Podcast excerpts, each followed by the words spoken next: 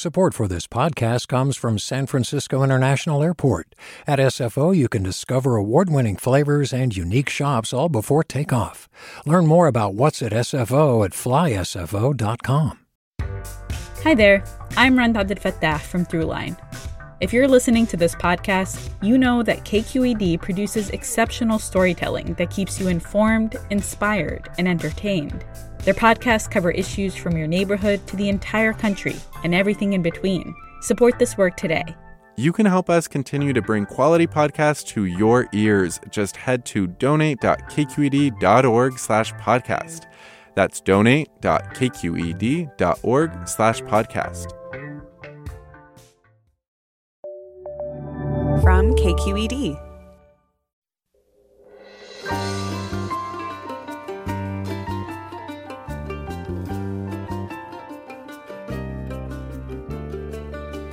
From KQED in San Francisco, I'm Mina Kim. Coming up on Forum, every eight years, a group of California educators comes together to update the state's math framework for K 12 students.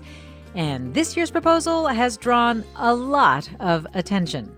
It de emphasizes the importance of calculus, recommends more data science and statistics, and less tracking of students based on ability, as it attempts to close persistent racial and economic disparities in math achievement. Stanford professor Jo Boaler helped write the new guidelines and has been described as a primary author. She joins us to explain some of the recommendations and take your questions.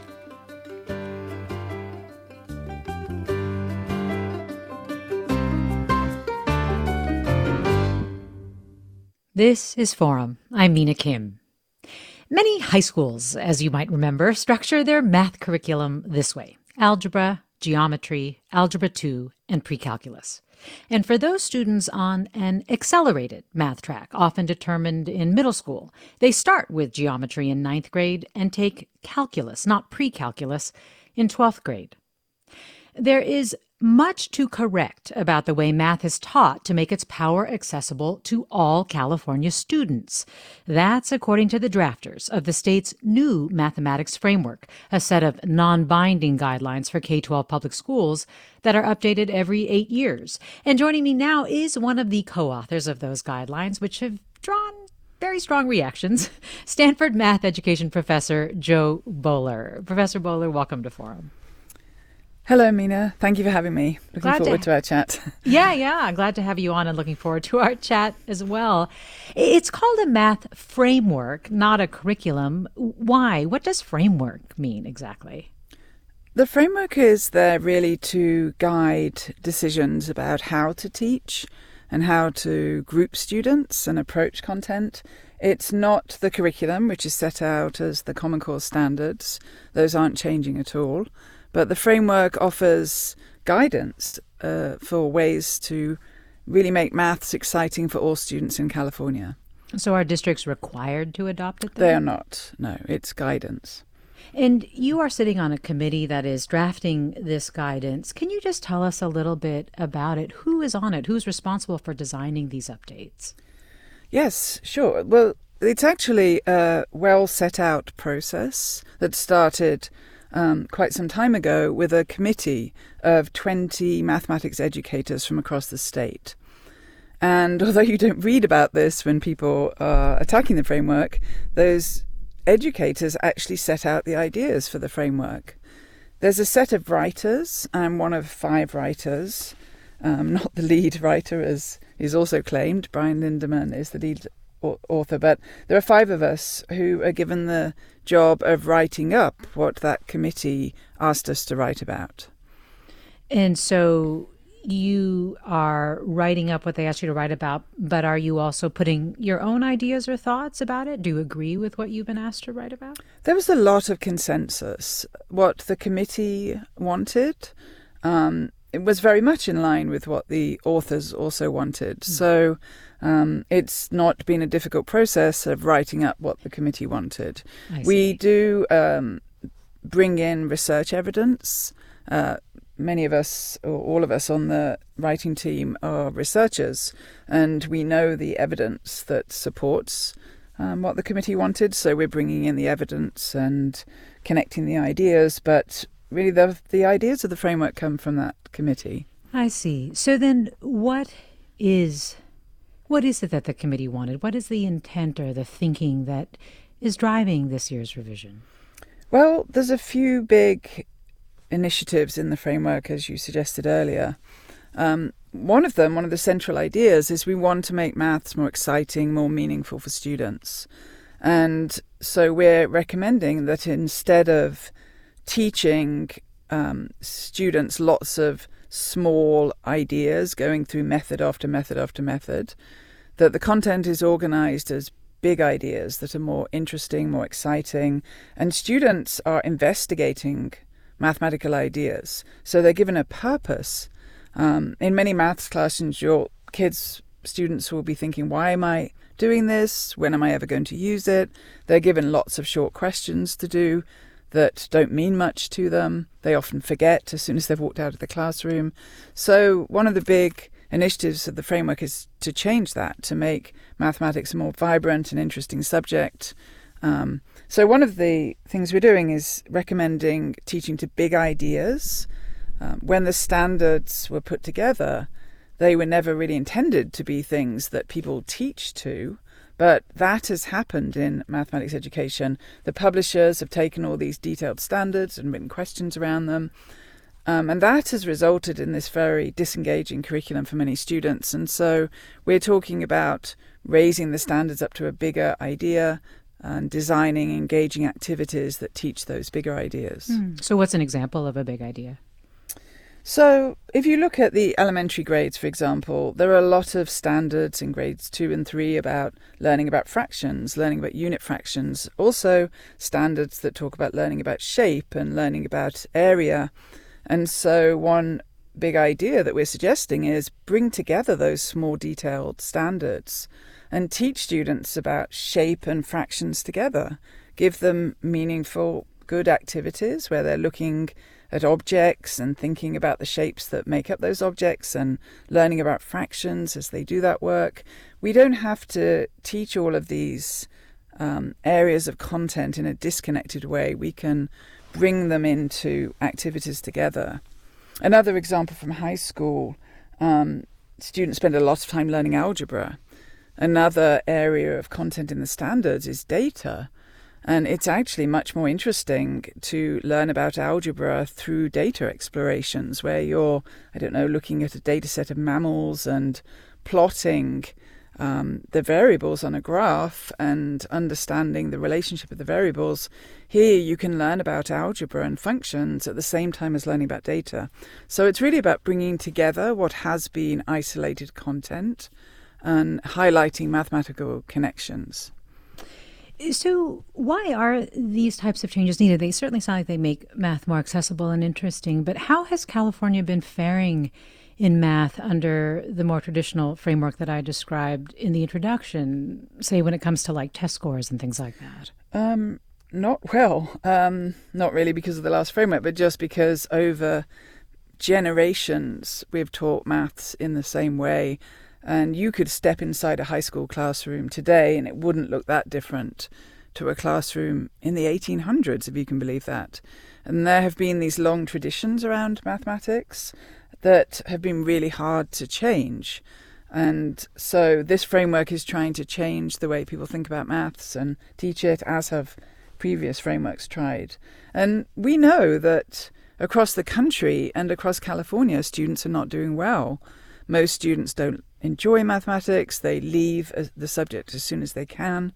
Um, we're not graduating the numbers of students we need who have uh, mathematical thinking.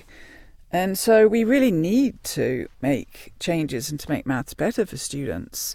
Um, despite where we are, though, as a country and as a state, um, as you've alluded to, we get a lot of pushback when we try and change maths classrooms. Yes. So it sounds like there's a, a, broad agreement that change is needed. The question is what kinds of changes? And as you say, um, your recommendations, the recommendations of the committee that you've written up, have also drawn very strong reactions. And I want to invite our listeners to join the conversation with their questions for you. Jo Boaler is professor of mathematics education at Stanford Graduate School of Education and one of the authors of the 2021 guidelines.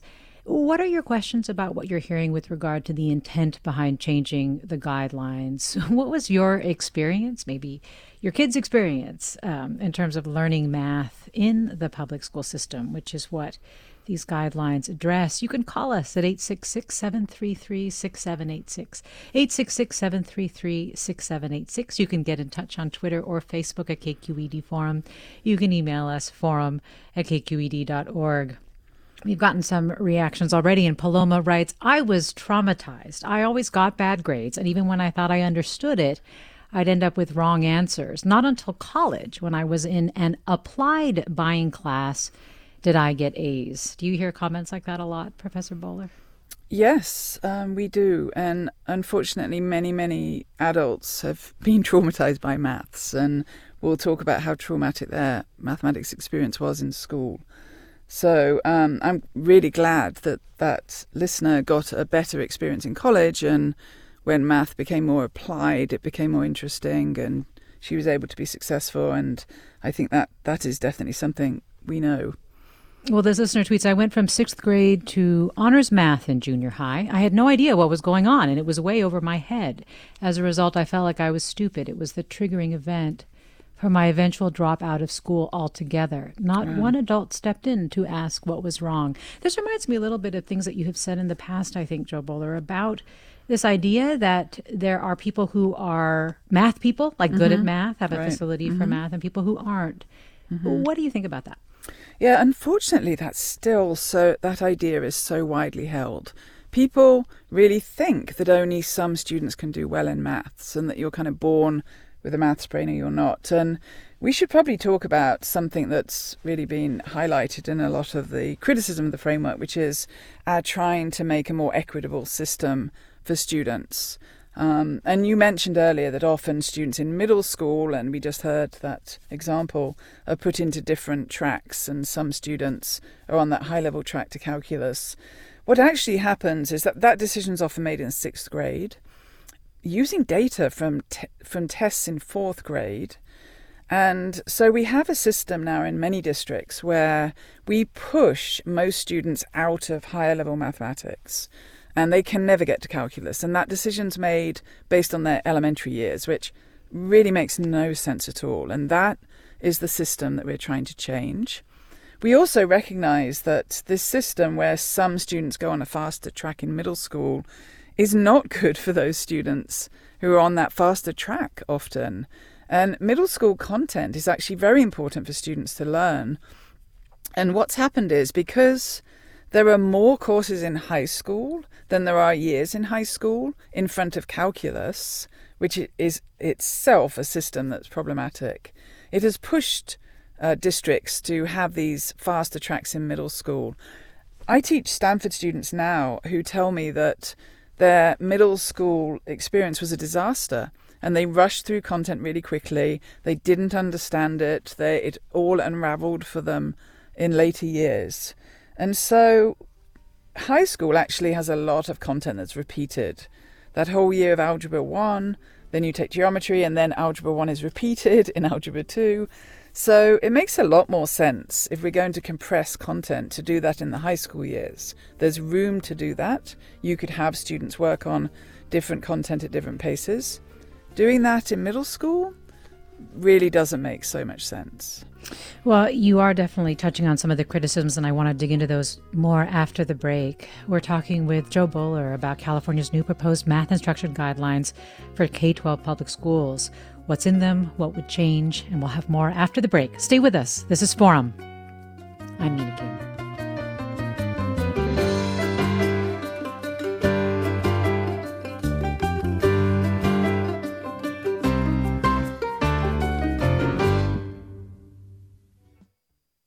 Support for Forum comes from San Francisco Opera. Set 10 years after a school shooting, the critically acclaimed opera Innocence takes us into a complex emotional journey where our understanding of innocence and guilt is constantly upended.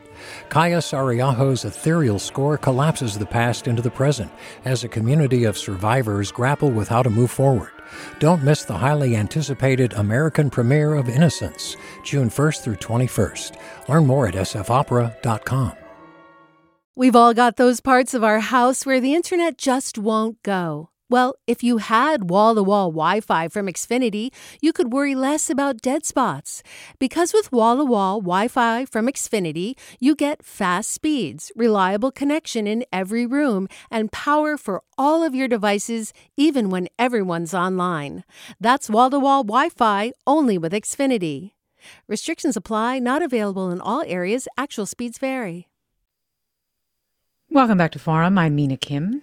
Every eight years, a group of California educators comes together to update the state's math framework for K 12 students. And this year's proposal has been written up in part by my guest, Stanford mathematics education professor Jo Boaler, who is with us now to take your comments and questions about the proposed math framework, which is in its draft form. What questions do you have for Jo Boaler about it? What was your experience, or, or maybe your kids' experiences with learning math in the public school system? Do you remember being tracked at middle school, as Jo Boaler was describing a bit? How well did that go for you? 866 733 6786 is the number 866 733 6786. You can get in touch on Twitter or Facebook at KQED Forum. You can email us forum at kqed.org. It sounds like, Professor Boaler, you've had a lot of, you've heard from a lot of students about the experience, and even some of our listeners today of being in, excel- in an accelerated math track as early as middle school and feeling a little bit lost. But at the same time, how does the framework approach kids who do show, you know, a real ability to pick up the concepts quickly, a great facility with math? I know that um, there's no such thing as a math brain, as you say, but does the framework make room for these kinds of learners? Because that's been a real point of concern. Mm-hmm. The main recommendation that we would have is um, there are different ways to really give an enriched experience to students who, as you say, maybe pick up maths quickly. Um, one of the dangers is thinking, well, if somebody picks up maths quickly, we should push them ahead at a fast speed. When actually, those students um, could be really helped by going more deeply into ideas and taking them to higher levels. So, one of the recommendations, and in the framework, we we really don't say you have to do this. We offer different uh, different examples, and so one recommendation is if you have classrooms with really rich, deep activities that are more open ended. Higher achieving students can really take those to incredible places, to higher levels. They're not held back by these small questions. And so that's one way in which students who really love maths, who may be doing really well, can have a really great experience as they go through school. So the idea is to keep kids who have different facility with math all in the same class or an integrated classroom as I've seen it be mm. called, mm. but just offering lots of different ways of doing math that could really challenge and benefit those students who that's one possibility. We, as I've said, we really are not happy with the system that pushes most kids out of that higher level maths um, courses in the early years. So, other possibilities that we're suggesting is push back those tracking decisions. If you want to, as a district, put kids into different pathways, let's not do that when they enter middle school in sixth grade. You don't know what those students can do um, maybe push it back to eighth grade or ninth grade. Um, so we're really trying to offer different suggestions for ways of making mathematics available to more students. San Francisco Unified School District has tried this, hasn't it? Yes, and they've been very successful. We've gotten a couple of comments here about San Francisco's program. For example, CU writes I oppose the lack of evidence based approach and peer reviewable data from the San Francisco Unified School District that the framework authors rely on. Will Professor Boaler commit to an evidence based approach by demanding that SF Unified release the data to support the successes cited by the current framework. We have made multiple requests via California Public Records Act, and thus far, no evidence has been provided. It sounds like this person does not feel like whatever the successes that San Francisco Unified is reporting mm-hmm. has been mm-hmm. really backed up with information. Right. So you're hearing from a sort of an organized group that is against uh, the changes that have been made in San Francisco, and so, um, but what I really want to say very clearly is this framework is not based on what has happened in San Francisco. And the framework is based on research and evidence from across the field of mathematics education. San Francisco is barely, if ever, mentioned in the framework. And you might expect it to be mentioned somewhere, as is LA Unified and all sorts of different areas in California. But in no way is this framework based on what's happening or what, what's been done in San Francisco.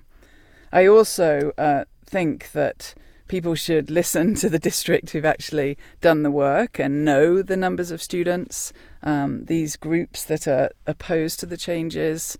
Um, I, I, I, don't know. I can't really comment on how much they know about what's happened in San Francisco, but um, the framework is really not based on that particular one district. In terms of creating a sort of a rich learning environment, an integrated classroom, and where you are able to meet the needs of kids at, at all different um, levels and experiences with mm-hmm, math, mm-hmm. one thought I had is just schools are facing limited resources mm-hmm. and, and i wonder if that is a real concern for you in terms of the ability of say a classroom teacher with mm-hmm. you know 35 students to teach mm-hmm. kids you know who are at grade level who are you know beyond grade mm-hmm, level or mm-hmm. who are approaching mm-hmm. that yeah um, yeah i'm thinking about a teacher in sacramento who was critical in an la times article who was basically talking about how um, you know a large portion of her time is spent teaching foundational skills to support mm-hmm. different curriculum and it's just really hard to to really right. get to the concepts that say mm-hmm, that 20% mm-hmm. of students are that are yeah. above grade level need yeah so what you hear from that critique is teachers who think that mathematics is a is narrow questions. If you teach mathematics in that narrow way, it's very hard to have students who have got different achievement levels. As that teacher points out, you have to think of different questions for different students, and um, or you have students who are struggling and students who aren't challenged in the same class. What we're talking about is having a different system of mathematics questions that are much more uh, open and rich. So different students can access them at different levels.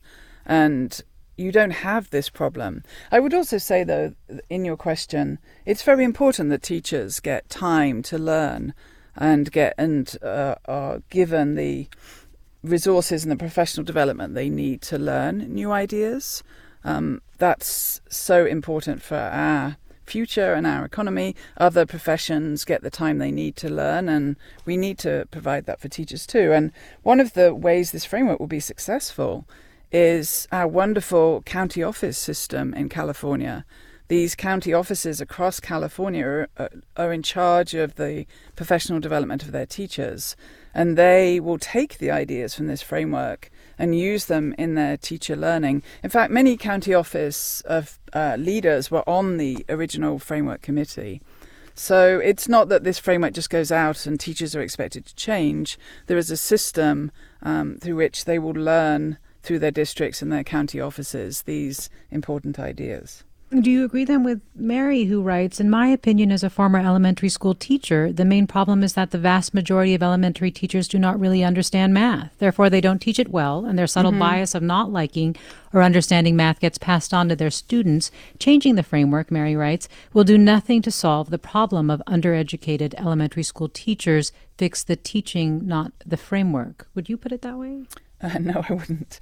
I would say that there's a lot of elementary teachers who are math phobic and fear maths, and that's really unfortunate and something that the framework is absolutely about changing and really can help with.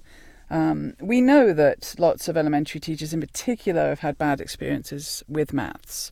And unfortunately, many of them think that they can't do well in maths. This is the root of their bad experiences. People have told them that they can never do well. We work with teachers all the time in workshops, and when they see maths differently, when they work through activities themselves, they it's an amazing experience for them. They realize mathematics can be different to what they thought and that they can do well in it and that their students can do well.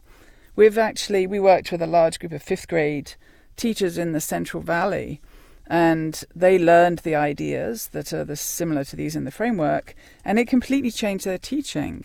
Uh, but at the what they first did was they started to realize that they themselves could do well in maths. So they had to change their relationship with maths first, and that led to them being able to teach differently. And uh, even in that year that the teachers made these changes, their students did significantly better on the standardized tests, particularly girls and language learners. So we know that teachers can become unlocked, if you like, and see maths differently and teach differently from the ideas in the framework. So I think the person who um, said that ha- is right. There are a lot of maths traumatized elementary teachers. That's why we need this framework. Well, we've got a lot of calls coming in. And let me remind listeners that number is 866 733 6786. 866 733 6786. You can email us, forum at kqed.org, or get in touch on Twitter or Facebook at KQED Forum. Let me go to Michael in Mill Valley. Hi, Michael. Hi, thanks so much for taking my call.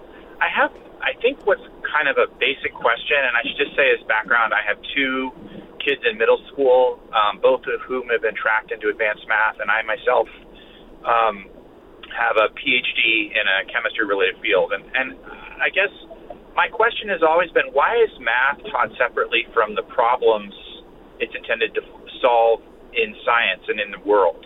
Like, when did that happen? And is there a way to sort of reintegrate math and science as a curriculum? Because that might seem to solve a lot of the sort of issues you're trying to fix in math um, in, a, in a more holistic way. Michael, thanks. Jo? Great question and great suggestions, yes. Um, that's certainly one of the things that we're talking about and recommending is that mathematics is taught through real and important situations. Um, another source of the pushback is people saying you can't do that with maths. It has to be pure and abstract. Absolutely not, as Michael was saying. And some of the greatest activities could be through a scientific investigation. We've actually been um, with our work at Stanford, collaborating with marine biologists in the Monterey Aquarium recently and designing activities with them where students are actually watching videos of whales and looking at their data as they watch this video. Fantastic, engaging activities. So, yes, um, absolutely, we should be integrating maths and science and maths in all sorts of um, areas as well. One of the things we haven't talked about yet is uh, push in the framework to bring data to be more central to mathematics. We know that data literacy is a really important goal for all of our students. Um, they're all going to be vulnerable if they can't make sense of data representations and misla- yeah. misleading data. So that's another way that maths can be come alive for kids and data from science, data from all sorts of areas can be brought into the maths classroom. And by data, you mean things like understanding how to read a spreadsheet, the difference between correlation and causality, as things examples that you gave in a in a piece that I believe you wrote a couple of years ago. Um, and I believe we have another call here about sort of bringing math to life. Star in Napa, join us. Hi, Star. Hi, welcome. Um, thank you for taking my call. Um, my youngest daughter was in a great program from Lawrence Hall of Science called Integrated Math. It combined algebra, geometry, and trig all in one. She was not a strong math student, and she took it for four years at Napa High, and it was fabulous. It brought in everyday projects, and I don't know where this program has gone. I don't know if Napa's actually, I don't think they're still using it. And it was the best thing that ever happened. And she stayed in math for four years. She's not, you know, she didn't go to calculus or anything, but it was a great program. I don't know if you've heard of it. Have you heard of it, Jo Boaler? Sounds fantastic. um, I think what we're hearing is an integrated approach, which is another big uh, recommendation of the framework. Let's not separate algebra from geometry, but teach all of those concepts together, as the rest of the world does. And that is a way of making mathematics much more engaging for students mm. as well. How about integrating social justice? This is an area that has also gotten a lot of mm-hmm, pushback, or at mm-hmm. least there was this letter that was signed by, gosh, more than a thousand or so mm-hmm. academics and business professionals that was really drawing attention to the framework social justice goals and incorporating yeah. social justice in mm-hmm, math mm-hmm. education. I just want to read a little bit just to give our listeners a sense and then have you respond. But it basically, it said that it would you know, rob all Californians, especially the poorest and most vulnerable, who always suffer most when schools fail to teach their students, that it politicizes K 12 math in a dangerous way, essentially demathematizes math, and that, you know, a real champion of equity and justice would want all California children to learn actual math, as in algebra, geometry, trigonometry, and mm-hmm. calculus. So, mm-hmm. how do you respond to that? Yes, that was a very sad letter that's been written that basically says maths can't be used in real life contexts and it should be pure. Other parts of that letter say you shouldn't highlight underrepresented mathematicians. Um, and a lot of people signed it. It's a lot of people who really don't understand education have signed it. Um, a lot of what? them were math professors as well. Though, yes, right? STEM professors.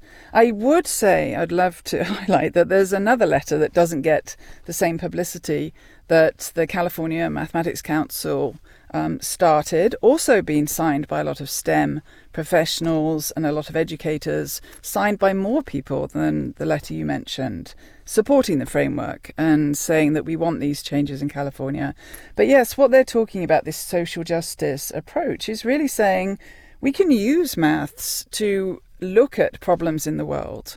We can, for example, in a maths classroom, look at the cost of housing in California and see what's affordable from a living wage. That is tagged as a social justice task, but it's really just about bringing important contexts and um, things that will really be important for students in their lives into the maths classroom so that they can become mathematically literate and make sense of situations that will be important to them as they grow older. Well, you do raise a good point. The math uh, framework, the draft has has brought a lot of pushback and a lot of praise as well. Mm-hmm. It does operate though in a political moment when yeah. yeah, education, the way it's things are being taught and especially the idea of integrating social justice principles mm-hmm. has really become a galvanizing force especially on the right in terms mm-hmm. of and and even here in California, right? You you do see a lot of concern about quote injecting politics into mm-hmm. a subject that is viewed as dealing with numbers. Yeah. It's Where really, do you think that comes from? I'm curious what you think. It's really unfortunate that um, these ideas about making mathematics more accessible and interesting for students get pulled into that political arena. I think. Um, yes, we're talking about bringing in activities that are important to kids' lives and that they can um, think about issues um, through with mathematics, and we think that will be really helpful for students. That has been attacked by political groups. Um, so yes, it, it, I mean, education is always going to be pulled into politics because you're actually um, teaching real students about issues that are important in their lives, not only in maths but in all subjects in the curriculum. So I can see why it gets pulled into those political debates, but um, I think it's unfortunate. What's your reaction to Deborah's tweet? No matter the curriculum or approach, with too many kids in a classroom, it will always be a struggle. We don't prioritize education, so these problems will persist. Definitely, it's a good thing if you um, don't, if you have students that you can really focus on. Um, it doesn't show, the research doesn't show that class size is the most important variable in terms of students being successful. Um, there's a lot of research done on class size. And so I wouldn't say it's the thing I would focus on more than others, but certainly we want teachers to be able to really connect with all of their kids. We're talking about California's new proposed math instruction guidelines for K 12 public schools, what's in them, and what would change with Jo Boaler, professor of mathematics education at Stanford Graduate School of Education, one of the authors of the 2021 guidelines. What are your questions for Jo Boaler? What is your experience with math that you want to share, or thoughts on some of the changes being proposed? 866 733 6786 is the number 866 733 6786. More after the break. I'm Mina Kim.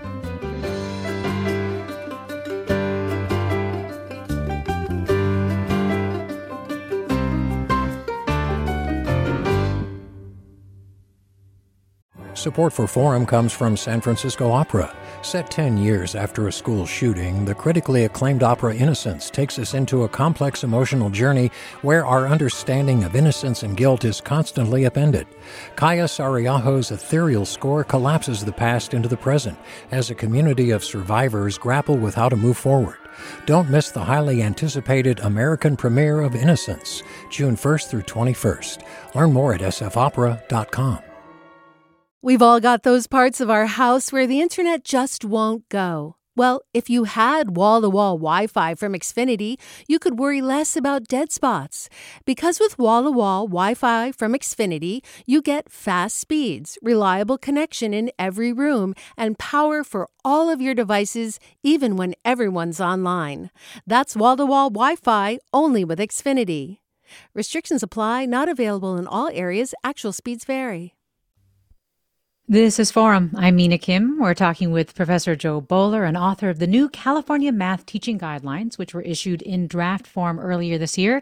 And you can join the conversation at 866 733 6786 by emailing us forum at kqed.org, getting in touch on Twitter or Facebook at KQED Forum. And let me go to caller Kelly in Gilroy. Hi, Kelly. Thanks for waiting. Hello, Mina Kim and Dr. Boaler. Um, first off, Dr. Boaler, I can't praise you highly enough for focusing on the education, a training of those fifth grade teachers in the Central Valley and how effective it was at student success. I was a math and physics teacher for 12 years. So I have two questions. One is uh, the disconnect between math education research and actual practice. There's a study done back in the 1930s by Louis Benezet where he simply didn't uh, teach rote mathematics to a group of students up until sixth grade. He taught them critical thinking, estimation, measurements. And when they got to sixth grade, they could do math word problems far better than the control group. And he published three articles, and nothing became of that. My second question is, and you can answer them after I uh, uh, go off the call. Uh, is are is Dr. Boaler aware of efforts in other states? I taught in Wisconsin uh, Madison, Wisconsin, and an integrated program, which I taught, was implemented 20 years ago, and it was very successful. A colleague uh, who taught physics also said the first groups uh, where they were all taught together, the uh, advanced students taught with everybody else, when they got to physics, they were much better at using math than the other students. But there was a huge blowback from the community and even math professors at UW Madison. It ended up getting tracked to the lower performing students and then dropped altogether. And Dr. Boaler, are you aware of those efforts and lack of success? And do you anticipate that in California? Kelly, thanks. Yeah, thank you. Thank you for the encouragement, and those are really great questions. Um, I'll take the first one first. The disconnect between research and practice is certainly the case. And um, what we're reflecting in the framework is research that's been done in mathematics education over decades that has really had no or very little impact in classrooms. And I would say, unfortunately, it's a problem of the system that the research often gets written up in academic journals that are behind paywalls. Teachers don't get to read them, they don't get the time, they're written in inaccessible ways. It is one of the reasons we put together youcubed, our centre at Stanford, to take those research ideas and translate them into usable activities for teachers. And uh, I don't want to be promoting our own centre, but the fact that we've had over 54 million visits to the centre in the past few years with teachers loving the lessons and loving the activities really gives us evidence that this can work. We know what we're proposing can work. And I'm very sorry to hear about what happened in Wisconsin. Um, we're definitely looking at evidence from different states. We're not staying inside California. I don't know about that particular example, and it's very sad that we have these great examples that have happened over the years, and often they've been pushed out, and sometimes by math professors. And it's very unfortunate. It's, you know, been termed the math wars. It actually got really dramatic and has had a lot of attention over the years. And that is the essence of the math wars that educators develop really good programs with a lot of success, but some people and they have been mathematicians in the past have said we don't want this. We want maths to stay the same as we experienced in school and the way it's always been, and so they oppose these changes being made. Will this happen again with the framework? I'm actually pretty confident that we're at a much better place now. Yes, we're hearing the pushback. Uh, we expected it and we're hearing it. Um, I, I would say, though, that when the framework was put out for public comments a few months ago, we had thousands and thousands of comments. Most of them were positive. So, uh, of course, there are people who are trying to oppose changes, who are trying to keep maths the way it's always been. But I feel that I, I, I sense that those people are in the uh, minority now. Well, Zoe writes In sixth grade, I had the third highest standardized test scores in mathematics in the Sacramento School District, but I had to repeat pre algebra in seventh grade because my school did not let seventh graders take algebra. In ninth grade, I had to repeat algebra because my high school did not let ninth graders take geometry. I was so far behind in skills that I never took math in college. That is the sole reason I have not gotten my baccalaureate degree. I'm 47 now, and I feel like it's too late. One of the concerns that's been raised about the idea of not putting kids on an accelerated track in middle school, or I think there's another question here uh, where Marjorie writes, How does this new framework accommodate students who struggle with language arts? Also, why de emphasize calculus in favor of statistics when many crucial statistical methods are derived from calculus? Basically, the idea being that if there are kids who don't take Algebra 1 until ninth grade, then they don't reach calculus by 12th grade, which is less appealing uh, in universities and col- you know colleges have has sort of had this unstated rule, especially mm-hmm. very competitive schools, mm-hmm. that they expect high school students to be at calculus, mm-hmm. and so there are a lot of concerns and questions around you know not being able to take the kinds of courses that would lead to the kinds of successes yeah. um, that they're hoping yeah. to achieve later in life. I'm glad you raised that because um, the whole of the college system in California, the UCs and the CSUs, sent an email out to 50,000 high schools across the country last year saying that we don't value calculus over other pathways and offering uh, schools to offer data science in, as an alternative to Algebra 2 and for kids to go on a more data statistics pathway that the whole college system in California values as highly as calculus. So there are a lot of myths out there that it has to be calculus. I would also say we're not really de emphasizing calculus. We're saying there are other pathways that we can make available for students in high school it why have we always just focused on that one area of mathematics? Mathematics is a very broad subject and data science is a very exciting new field. And so why not have that as an option for students? So we're really broadening the pathways offering different options. And even stanford has changed its admissions statement to recognize that kids can um, go on a data science pathway Sure, if you're going to be a maths major or an engineer, probably you need that calculus pathway as it's set out now. But for many other people, it doesn't make sense for colleges to select based on whether you've taken calculus or not, when calculus is not going to be a useful course for people going forward. Well, Michael writes, I've been tutoring math for the last 15 years. I think calculus in high school should be available but not encouraged, kind of like advanced study of a foreign language. Mm-hmm. I think statistics, computer skills, and environmental science are all much more useful for most students. Um, Agreed. So it echoes some of the things that you were saying yeah. before about looking at data science and statistics much more in high school as mm-hmm. alternatives mm-hmm. To calculus. And you do mention that the University of California's Board of Admission strongly urges students, you know, not to race to calculus mm-hmm. as well.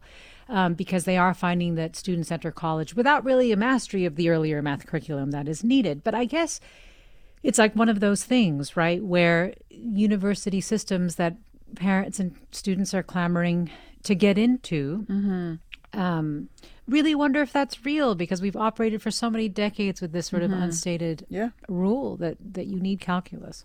It's definitely real, and uh, I, I encourage my own daughter, who's a freshman in college now, to take statistics in her final year of school. She took pre-calc the year before, and we debated together. Should we take cal- should she take calculus, statistics? Statistics was more interesting to her, and she's now in college doing well. The it's definitely real, and in fact, students have taken statistics for generations instead of calculus and gone into college. It has been the case in the past that there's been this idea that calculus is the subject to have on your transcript, but the college system is trying to change that.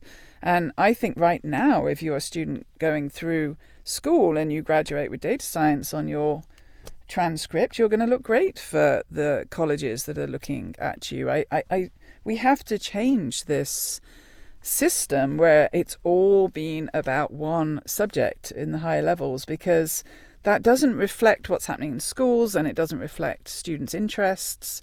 And having students be able to go to higher level mathematics in different courses, such as data science, uh, is just a really good thing for all of the students. Well, uh, and some students could take calculus and data science. It it doesn't have to be a choice between the two. Well, Christy writes, whatever they've done to math for the last 16 years has been horrible. Parents can't help their kids, and the kids aren't retaining a thing. You can't brush over everything and expect them to master it. Lori writes, I'm a veteran California teacher and elementary math specialist. The draft math framework calls for eliminating flexible math lanes and acceleration. However, research shows that the best way to address the needs of gifted and talented math students is flexible laning and acceleration when necessary. How does Jo Boaler respond to this opposition from those who are experts in gifted and talented education? One of the approaches of the framework, one of our recommendations, is to move away from the, all of this labeling of students yes, there's a strong movement in California to regard students as gifted. But what we know from neuroscience is there's no cutoff where one one child becomes gifted and another is not. Everybody is on a growth journey. We're all developing our brains all of the time. And so, yes, we're recommending that we don't decide when students are, I don't know, seven years old, that they're different and that some students have a gift and some don't, uh, that we treat all students uh, with the idea that they have unlimited potential and they can learn anything. So it actually has not been shown to be successful to put students into these different programs in elementary school, and we're recommending that we give really good, rich experiences to all students. I have to say that um, we at Stanford we have a lot of international visitors come to visit, and they are literally open mouthed when they hear that in America people decide that students are ahead of others, and so they give more money and resources to those students. Um, they find that whole concept really hard to understand. So, yes, in the framework, we're really saying let's give the best mathematics education that we can to all of the students. And we're talking with Jo Boaler about California's new proposed math instruction guidelines for K 12 public schools. And you're listening to Forum. I'm Mina Kim. A couple of things. One is that I understand from reading the FAQ that the mathematics framework does not eliminate acceleration programs and it does not eliminate calculus, for example. Often, though, what I hear too uh, as a response is that it's a it's it's guidelines, it's recommendations. But I do wonder, um, even if non binding, for example, and districts mm-hmm. aren't required to take them, mm-hmm. what impact they really do have. Because I imagine the time and effort that you have dedicated to them really does mean that even if they are quote unquote non binding, that they are very significant. For example, um, it also described the curriculum framework as helping to design instructional materials and professional development programs mm-hmm. for teachers, which mm-hmm. of course make it sound much more than just mere suggestions, right, for how mm-hmm. we should improve our math. I think that's right. I think the framework will have significant impact. It has advice for publishers also about ways of making engaging mathematics books. So it's it's also right that they're recommendations, but I do think that the impact will be there. And other countries, I mean, as we're hearing, there's a lot of concern that we're not allowing students to race ahead and to go to high levels of content.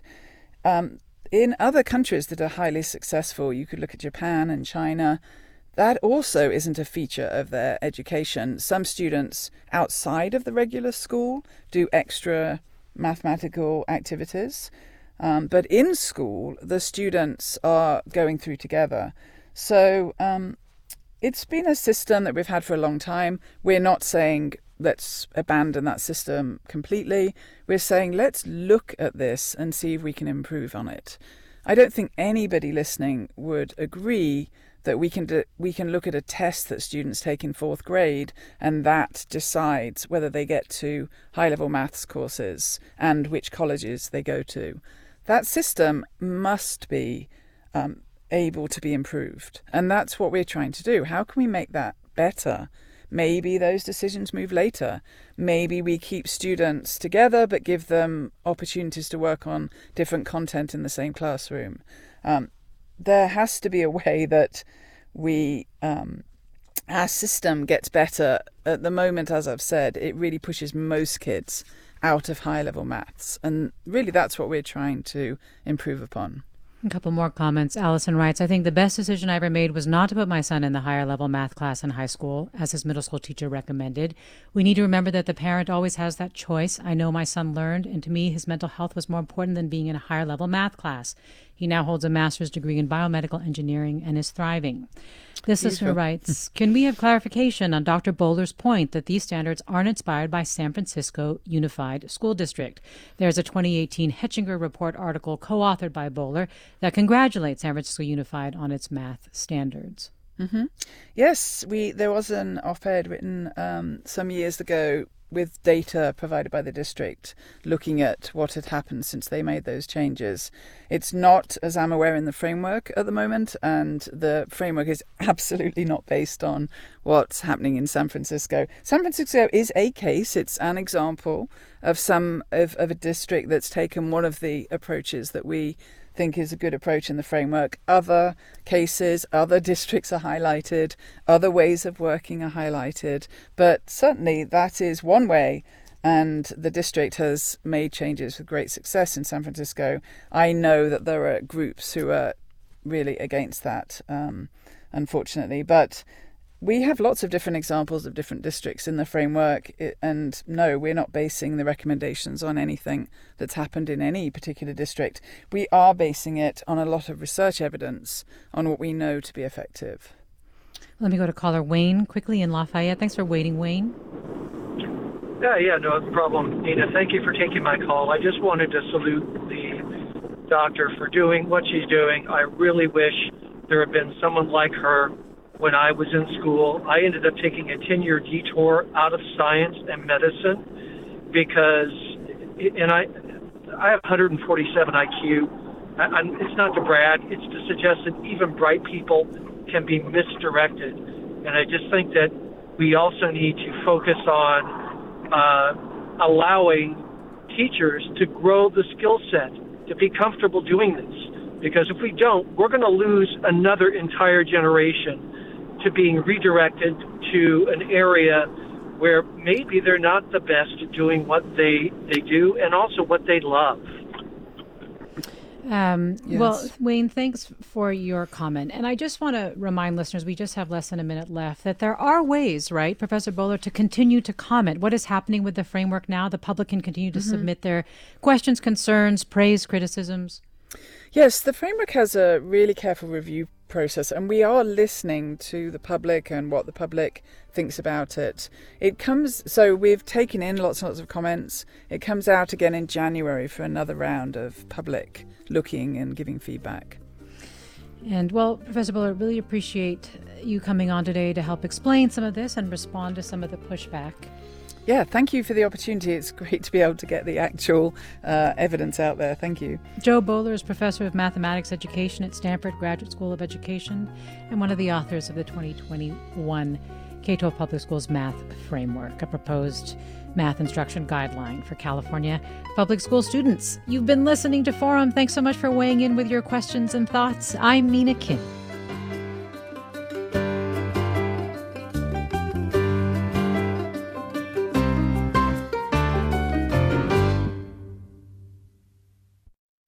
Funds for the production of Forum are provided by the members of KQED Public Radio the Germanacos Foundation, the Generosity Foundation, and the Heising Simons Foundation.